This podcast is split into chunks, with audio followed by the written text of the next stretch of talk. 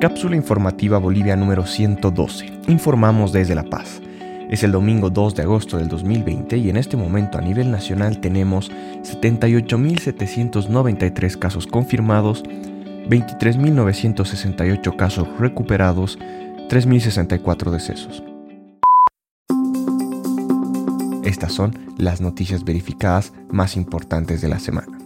La ciudad de La Paz ingresó ayer en la lista de los 10 municipios con mayor riesgo de contagio de COVID-19, de acuerdo con el índice de riesgo municipal publicado por el Ministerio de Salud.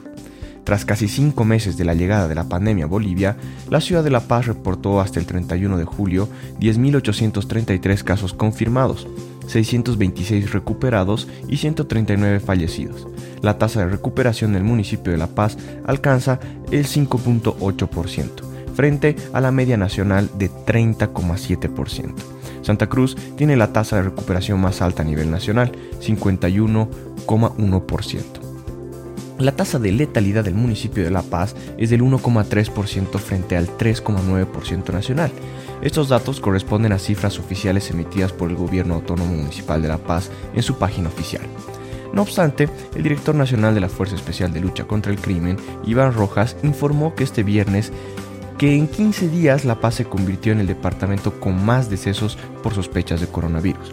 Durante estos últimos 15 días ha sido la ciudad de La Paz con el Alto y la zona sur la que ha ido incrementando y ha venido teniendo el mayor porcentaje de decesos de casos positivos de COVID-19 y en otros con síntomas de COVID-19, manifestó Rojas. El alcalde Luis Revilla, desde el aislamiento, tras dar positivo a coronavirus COVID-19, explicó que se requiere asumir medidas de la mejor manera posible por al menos dos semanas.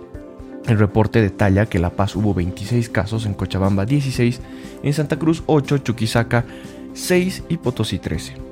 Mientras tanto, el departamento espera la dotación de oxígeno para la atención de pacientes contagiados en cinco centros de contención y en el Hospital del Sur y alerta que el colapso de la unidad de terapia intensiva y la morgue del Hospital de Clínicas. También busca habilitar nuevos espacios para enterrar fallecidos. El municipio cuenta con dos hornos crematorios que se están funcionando a toda su capacidad. Sin embargo, se analiza la posibilidad de usar otros equipos portátiles. En pasadas semanas ya se había informado que el Cementerio General de La Paz solo admitiría a ciudadanos del municipio y no así de otros, como por ejemplo del Alto. El asesor del Ministerio de Salud, René Saonero, confirmó que los centros de salud COVID de La Paz están colapsados y se espera que empiecen a recibir pacientes contagiados en el Hospital de Clínicas de La Paz y del Sur en el Alto. La Paz colapsado no tiene cantidad que en este momento se necesita de unidad de terapia intensiva por la cantidad de enfermos. Ya se está implementando el hospital de clínicas donde van a tener 10 máquinas de UTI y para tener una capacidad de 20 pacientes de internación. Por otro lado, más que todo por temas administrativos, el Hospital del Sur ya tendría que estar funcionando con 30 máquinas de UTI y posteriormente se va incrementando hasta 60. En los próximos dos meses tienen que llegar a esos 30 UTIs a 60 UTIs. Tiene una capacidad de intermediación de 140 a 100 camas iniciales y se puede llegar hasta 200 en el hospital, pero por temas netamente administrativos se está retrasando esto, indicó. 2. El gobierno declaró hoy como prioridad la importancia de oxígeno líquido medicinal para disponibilidad de toda la población boliviana frente a la pandemia del coronavirus. El ministro de Defensa, Fernando López Julio, informó que ante la necesidad de contar con más oxígeno y poder facilitar el mismo del exterior, se preparará toda la colaboración para facilitar la llegada de este insumo vital para los pacientes de COVID-19. Recalcó que se facilitarán trámites de aduana y transportará a diferentes departamentos del país. Todas las entidades estatales deberán facilitar las acciones administrativas para el tránsito de transporte y flujo internacional, nacional e interdepartamental expedito de ese insumo médico, señaló el decreto aprobado por las últimas horas en el gabinete ministerial.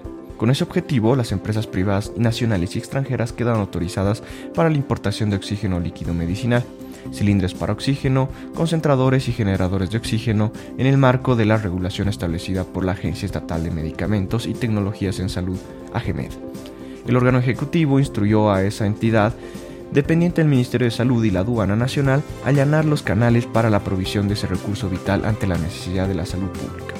También autorizó, de forma excepcional, la ampliación del límite de carga de 23 a 45 toneladas para el ingreso de cisternas con oxígeno líquido de uso medicinal por los próximos seis meses. las entidades territoriales autónomas, los entes gestores de la seguridad de salud social de corto plazo, en el marco de sus competencias, atribuciones y funciones, procederán al pago de adeudos pendientes a proveedores por el concepto de medicamentos incluyendo el oxígeno, en un plazo de hasta 21 días hábiles a partir de la publicación del presente decreto. Remarca la normativa. Gracias por escucharnos. Este episodio fue producido por Tatiana Fernández y Bernardo Pacheco y editado por Oliver Malele. Si te gustó el contenido de esta cápsula, compártela con tus amigos. Recíbela directamente en tu celular solicitándola al 631-72899. Nos encuentras en tu plataforma de podcast favorito, también en Facebook, Twitter y en nuestra página web cápsulainfobo.com.